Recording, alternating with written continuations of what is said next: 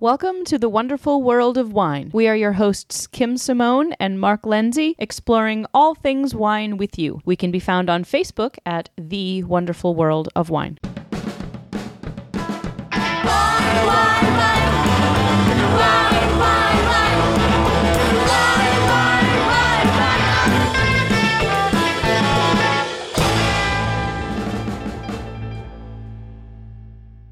Welcome to the wonderful world of wine. We're your hosts, Mark and Kim. And today we wanted to talk to you about some of the adverse reactions that you might have while drinking wine. We always talk about the positive effects of wine, but you know, sometimes if you overindulge, or even if you don't overindulge and you just have a little bit of a bad reaction, there can be some unpleasant side effects to drinking wine. I'm sure you hear these things from customers quite frequently, Mark, don't We you? hear this a lot. It's either a, a headache or your face will get flush or you'll have a sinus issue. And I've even had it where people say they can only have a specific wine or they can't have a specific wine Mm-hmm. because it has one of these effects. So, what was the first one you think is the most feedback on from people? I definitely get headaches. People tell me all the time, oh, you know, I can't drink a certain kind of wine because I get a headache, or oh, there must be something in the wine that's giving me a headache. And I think most people just want to know why they're getting a headache or why they're having some sort of reaction. But yeah, definitely the one that I hear the most is headaches. And what was interesting about this article that we just read at theexaminernews.com was that the author really broke them down into a couple of different categories, the causes. So it's either an allergic reaction or more of a metabolic problem. So I thought that this was an interesting take on uh, reactions to wine. Yeah, so let's look at the first thing that was mentioned was histamines, which is a natural compound found in grape skin that's a byproduct that's in wine that a lot of people don't know about. Interesting saying more histamines are in red wine. So they're actually recommending if you want to drink reds, take an antihistamine, which I thought was kind of extreme, but what did you think of that, Kim? I thought that was an interesting suggestion, It- but it makes a certain amount of sense, I feel like, because there are so many of these chemical compounds that are found more often in red wines than in white wines because of all the exposure to the skin and other parts of the grape that, that you don't get with whites. That if you think of strawberries and you think of other fruits and vegetables and ragweed and things that are in the air that people have a histamine reaction to, it sort of makes sense that you would find them on grapes and that these kind of reactions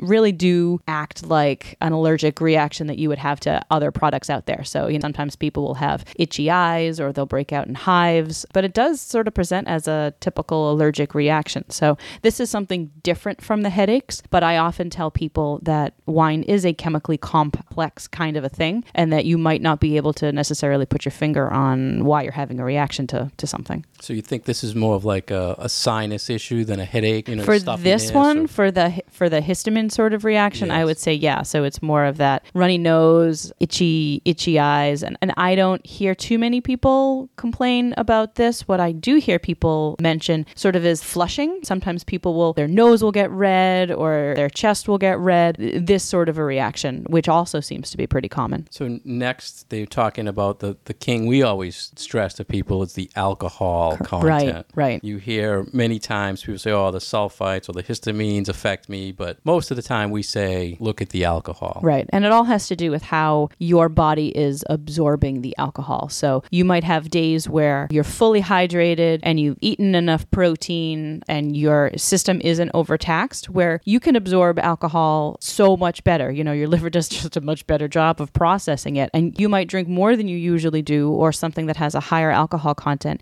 and feel perfectly fine the next day. And then you might have another day where your your body's just not the same and maybe you're dehydrated maybe you're, you haven't eaten enough and you can have half the amount and feel terrible the next day. I know this has certainly happened to me. And I think that this is something that people really do need to pay attention. Make sure that you are well hydrated before you start drinking anything. Make sure you are drinking with food and that is a big thing that I think sometimes people kind of forget a little bit is that you need to think about the other things that your body is doing in order to be able to process that alcohol in a way that isn't going to result in you feeling terrible the next day. We hear that so much. People say, I, I wake up the next day with a headache. I cannot drink that wine. And often we'll just say, take a look at, if new wine to you, take a look at what you usually drink. What's the alcohol content? If it's 13% and that new wine was 14%, chances are that 1% of alcohol is what hurt you Right. the next day. So And especially if you're drinking something that maybe is 15, 16%, and you're used to drinking something that's closer to 11. Wow, four percentage points of alcohol that could really knock you on your butt. So the other uh, item they talked about was congeners. Is that how you pronounce it? Congeners, yeah. Congeners. Basically, this is chemicals from agricultural use, and I always like to call it the sides, the pesticides, the fungicides, the germicides that are somehow involved in the grape growing process or the wine making process, and it ends up giving you a reaction. And this is a little bit harder, I think, for people to understand and put their fingers on because we just don't have that much information. It doesn't list on a bottle what was used in the vineyard as far as pesticides and fertilizers and, and all the industrial things that go into growing a crop. I mean, we've got this organic movement that is very healthy and very strong of people who are trying to get away from consuming products that are grown in this way, but it's just really hard to know how your conventional food and your conventional drink are being produced. So there could be some producers out there that aren't using a lot of chemicals in the winery and in the vineyard, but then there are other ones that might be more commercially more mass produced that you you just don't have that kind of information. So I think it's always good to keep in the back of your mind that for wines that maybe are being produced in bulk or are on the less expensive side of your bottle of wine, so like I don't know, under $15 or so a bottle, keep in mind that these are most likely being pretty large, largely cropped, large commercial production, and, and that there probably will be some pesticides in there. And they stressed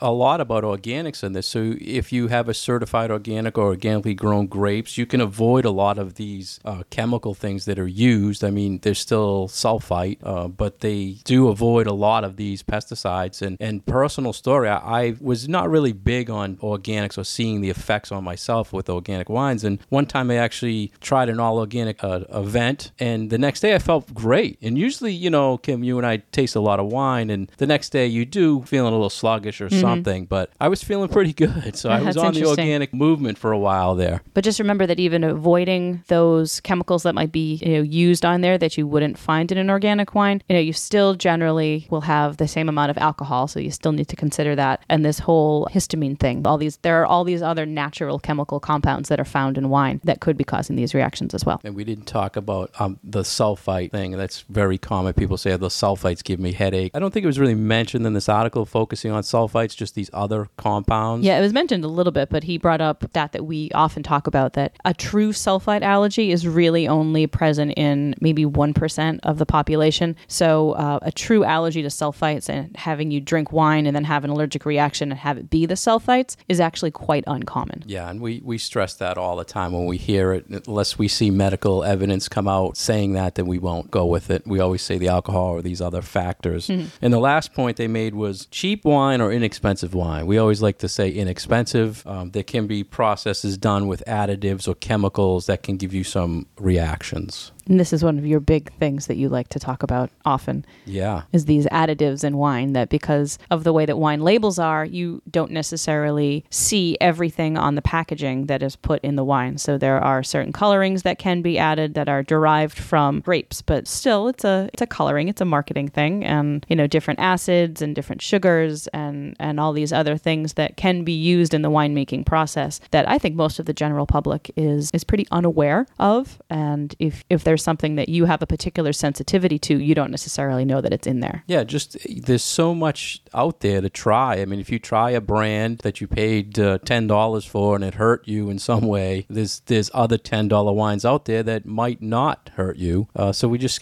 keep exploring different things and always try to do research on what they're doing to your wine. You can always go on the, the internet and find out what a technical sheet or a technical specification is for the wine. If they're proud of what they're putting in there, they'll tell you what's in there.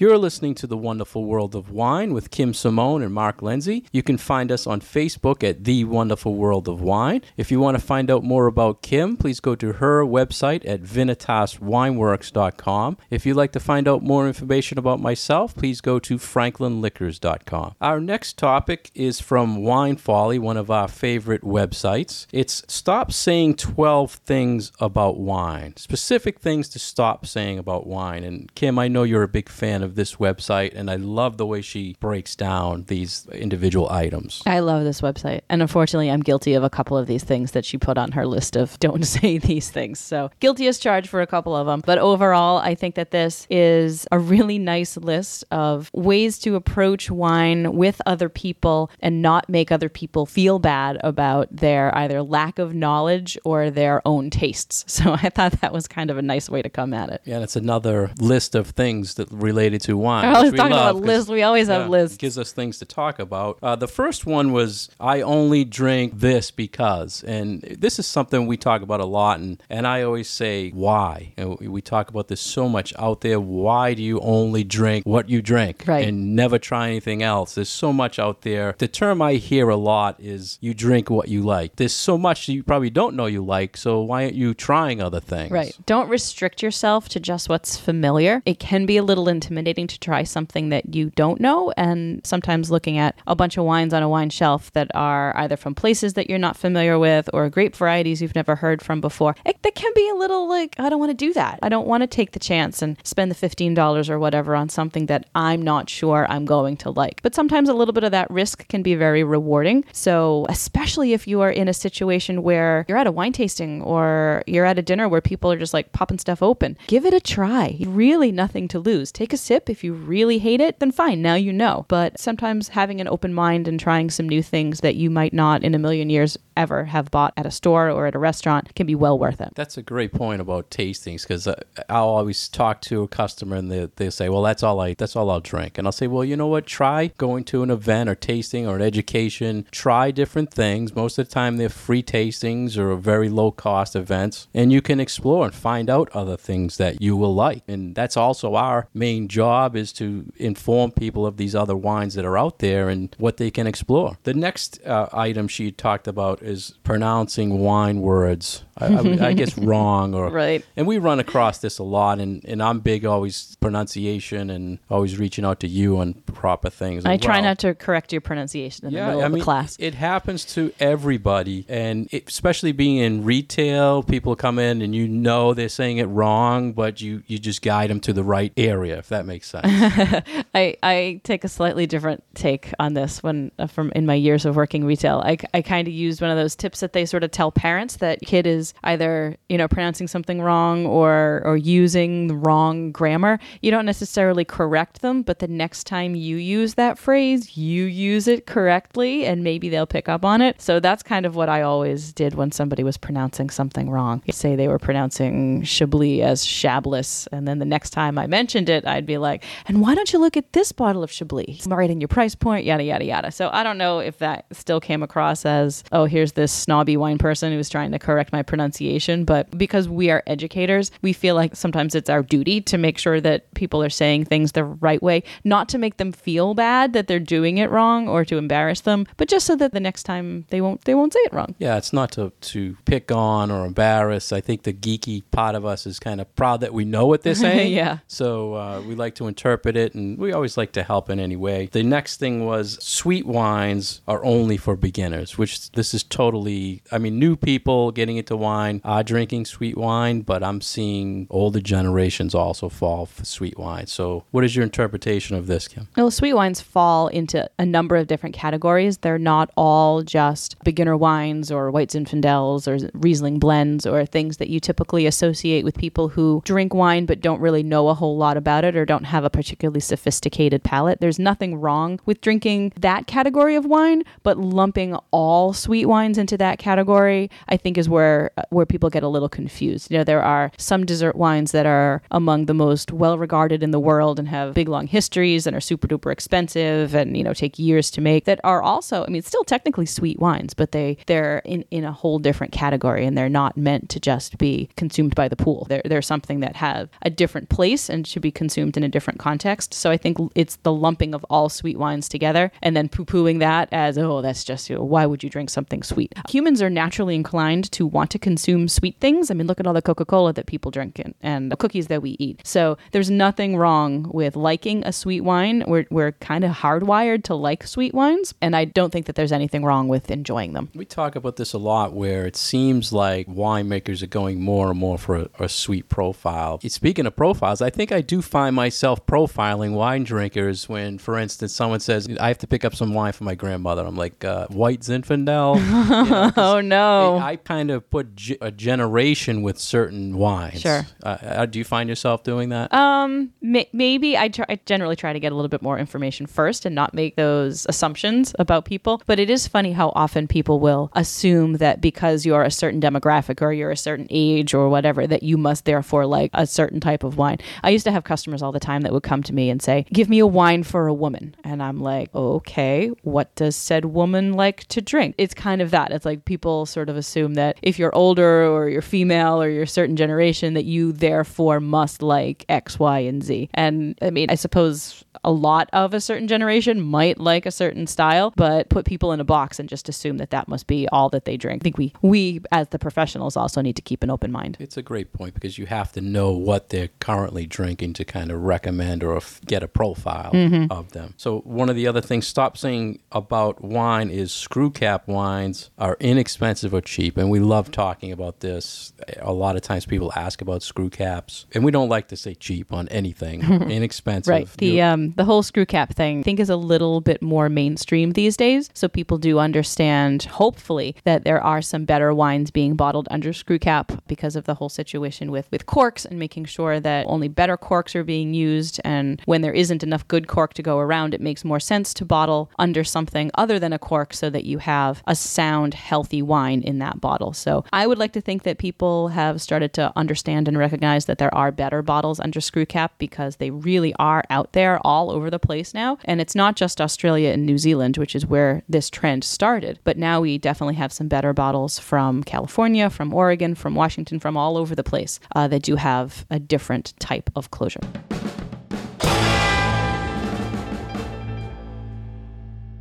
You've been listening to The Wonderful World of Wine. We are your hosts, Mark Lindsay and Kim Simone. You can find us online at franklinliquors.com or my website, vinitaswineworks.com. We've been talking about a really fun article from winefolly.com about top 12 things not to say about wine anymore. And a lot of them are sort of common sense things, but then other ones are more changes in the wine world and, ha- and different ways that we think about wine now than we did, say, 10 or 10 or 20 years ago. One of those interesting topics is we always say that white wines are meant to be drunk early and that you don't age wines, you age reds. But there are some red wines that can benefit from a little bit of age. And we don't see these too, too often, but just to sort of make a blanket statement that no white wines can age is a little bit of, uh, it's a little bit of a wine folly. Yeah, I think people often feel that they should be consumed young. But like you said, there are certain things that are more acidic or from different regions that are just meant to be not drunk young. Mm-hmm. So, what do you think is the percentage of people when they go for a white are looking at the the age of it? Probably not that many. Very, very low, right? Yeah, That's what yeah. I see as well. I think we more have the opposite problem. You know, people might buy wines and not know that they're not supposed to keep them for a, a really long time. Like a bottle of Sauvignon Blanc or a bottle of California Chardonnay. People might buy them and put them aside and sometimes forget that they're there. Or on the flip side, just not understand enough that these types of wines really should be consumed on the younger side and think that it's fine to keep them for a good long time and they get put in a, a liquor cabinet or or a wine cellar if you have one. And then, you know, you pull them out five years later and you're like, this is still good to drink? I do get that question a lot. So wi- white wines that really are meant for aging, like you said, are more structural wines, higher acid, sometimes ones that have been aged in oak. So there are like white Riojas from Spain that age well and that are meant to be aged. And that's what the winemaker's intention was, was for them to be a little bit older. But then things from like the Loire Valley that have really, really high acid levels that kind of need to calm down a little bit, or otherwise they'd be a little bit less tasty, you can say, because of all that high acid. So things like that. But your ordinary run of the mill Sauvignon Blanc, Chardonnay, I'm still going to say drink them when you buy them. It's always amazing that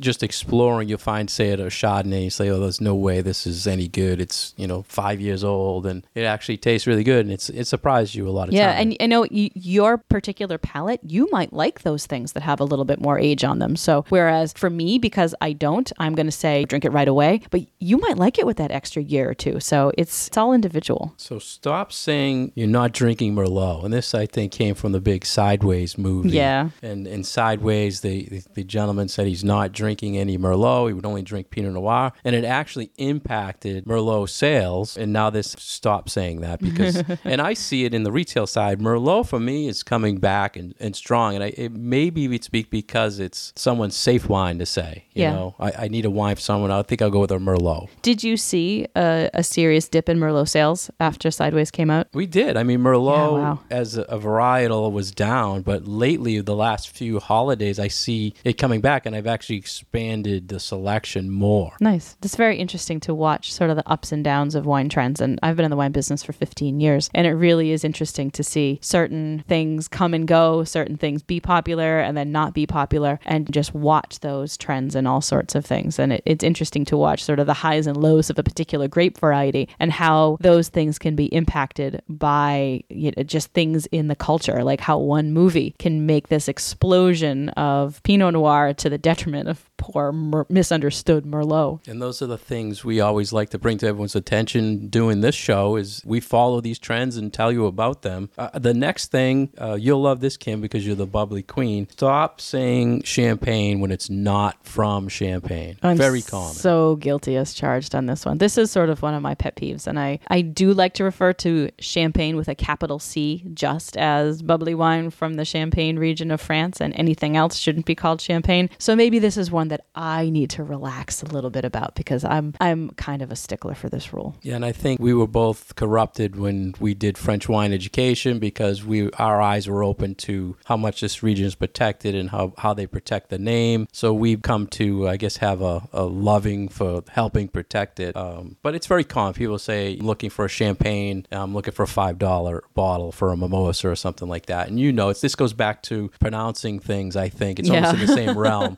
well, you don't want a champagne because that's $40, $50. Let's, let's look at a Prosecco, which is $10 Right. or a sparkling. So I guess I need to sort of think about it like, all right, so this is, a generic term for bubbly wine. It's here to stay. How can I adapt the way that I talk about bubbly wine? yeah, and and in a way that it makes people understand. And at the end of the day, that that's my take on wine education. I I don't want to dumb it down, but I want to make it accessible and approachable and understandable for people. So maybe if there's something that I have to change a little bit about the way that I'm doing it, and if this is the thing that I have to change, then then I'm you know I'm still learning too. So it's all good. I- I guess as educators and retailers, it's good that people know a sparkling wine is, is related to champagne. Mm-hmm. and that it's still wine. I've had a, Yeah. some people be like, "Well, is champagne really wine?" I'm like, "Yeah, of course it's wine. It's just wine with bubbles in it." But th- that is something that is also uh, sometimes a preconceived mo- notion on people's parts that because it has bubbles in it, it's this whole different category. Now, the next topic is stop saying no red with fish. So, the- the bubbly girl is also the, the foodie. And um, we say this all the time food pairings have gone crazy and they're more experimental now. But this one, I think, is open up to a lot of interpretation. Right. And it for me, food and wine pairings are more about the balance than about hard and fast rules. So we generally say lighter foods with lighter wines, heavier wines with heavier foods, but there are some red wines kind of right in the middle there that can span either traditional white wine pairing foods like fish or chicken or salads or things like that, and then other things that are a little on the heavier side. So you're talking your Pinot Noirs, you're talking your Beaujolais, things that are lighter reds, but can go with a whole variety of things. So yeah, red wine with fish. If you want to put Pinot Noir and tuna or Pinot Noir with salmon, go ahead and do that. Yeah, we always fight about how we pair things, but I, I always say if it's a light dish, go with the light wine. It can it can be red.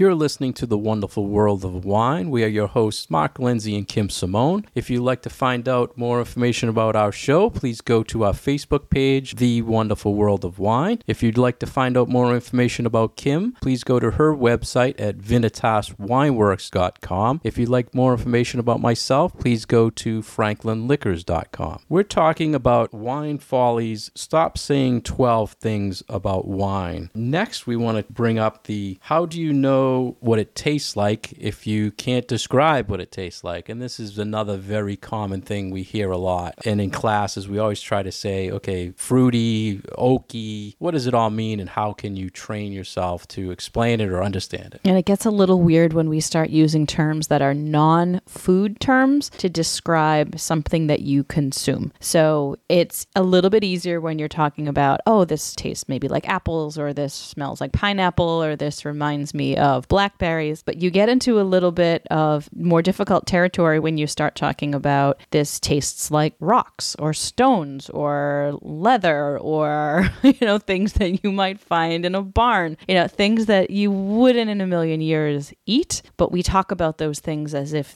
they're, they have recognizable flavors to us. So that can be very, very confusing and sometimes off putting for people who don't do this on a, you know, a daily basis like we do. And I actually thought that it was very interesting that they put this in here because I was thinking that she would go the opposite way. Like maybe we wine people need to tone down the use of sort of confusing terms and esoteric things that people wouldn't ordinarily consider to be food items. So I was actually sort of surprised that she turned it the other way and said, no, we need all these other turns of language to explain what we're really experiencing here. So I thought that was interesting. Yeah, one of the more common things I hear is you'll say, "Oh, I'm, you, you're smelling a wine." You say, "I smell cherry," or "I'm tasting cherry," and someone say, "How does that cherry get in the wine? They putting cherry juice? Or the cherries growing next to the grapes?" And just every style of a grape type has a certain profile, and you can find these lists. It'll say uh, Pinot Noir. The the profile is cherry, spice. Uh, so you can relate to a list to kind of break down what each grape should taste like or smell like. Right. It's all how your brain is interpreting the sensory experience that your nose and your palate are giving it. Because at the end of the day, just fermented grape juice, but there are all these really unique and, and interesting flavor compounds in there that are produced during fermentation that then our brain needs to translate so that we can fully experience all the wonderful flavors and aromas and everything. So it's yeah, there's always there's always something to talk about and and no two people are the same. So it, it really is very subjective, but but also really a fun way to try to communicate with somebody else what you're experiencing. And that's the good thing. If you say you're tasting or smelling a fruit and I'm not, I'm not wrong. Yeah. Not r- wrong. It's it's what you're getting out of the wine. Eh, But the interpretation of when you go to buy or, or looking for a wine, if you say you like a Pinot Noir and it has a cherry or a spice, then it's it's a guide to help people find your profile to sell you the appropriate wine that, that you like. Right, and that's a, actually a good segue to their their next point. Their tenth point was um, pretty much just don't make people feel dumb if they don't have a lot of experience with wine.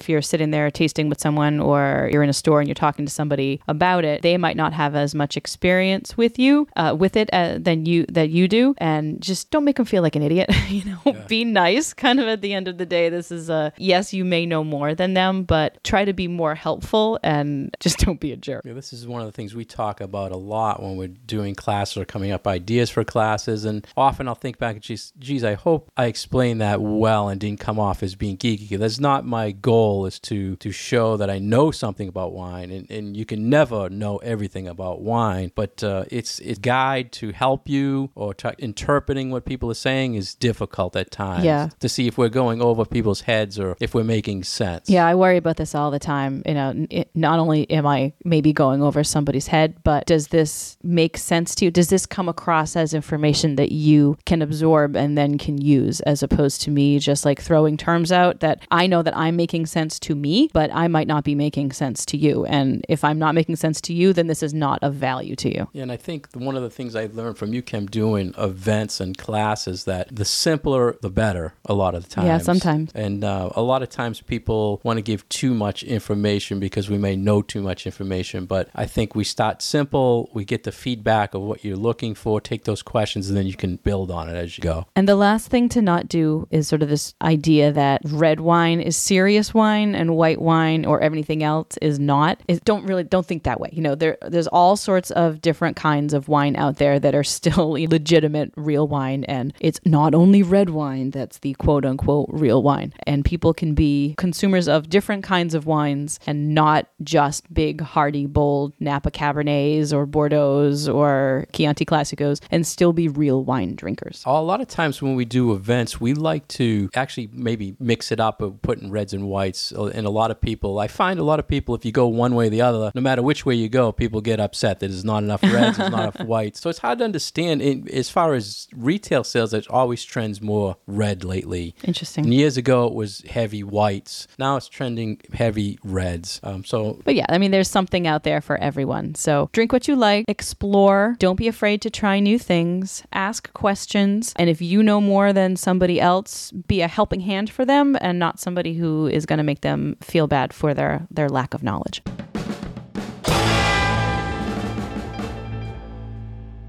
Thank you for joining us for The Wonderful World of Wine. We've been your hosts, Kim Simone and Mark Lindsay, and you can find us on Facebook at The Wonderful World of Wine and join us next time. Thank you. Wine, wine,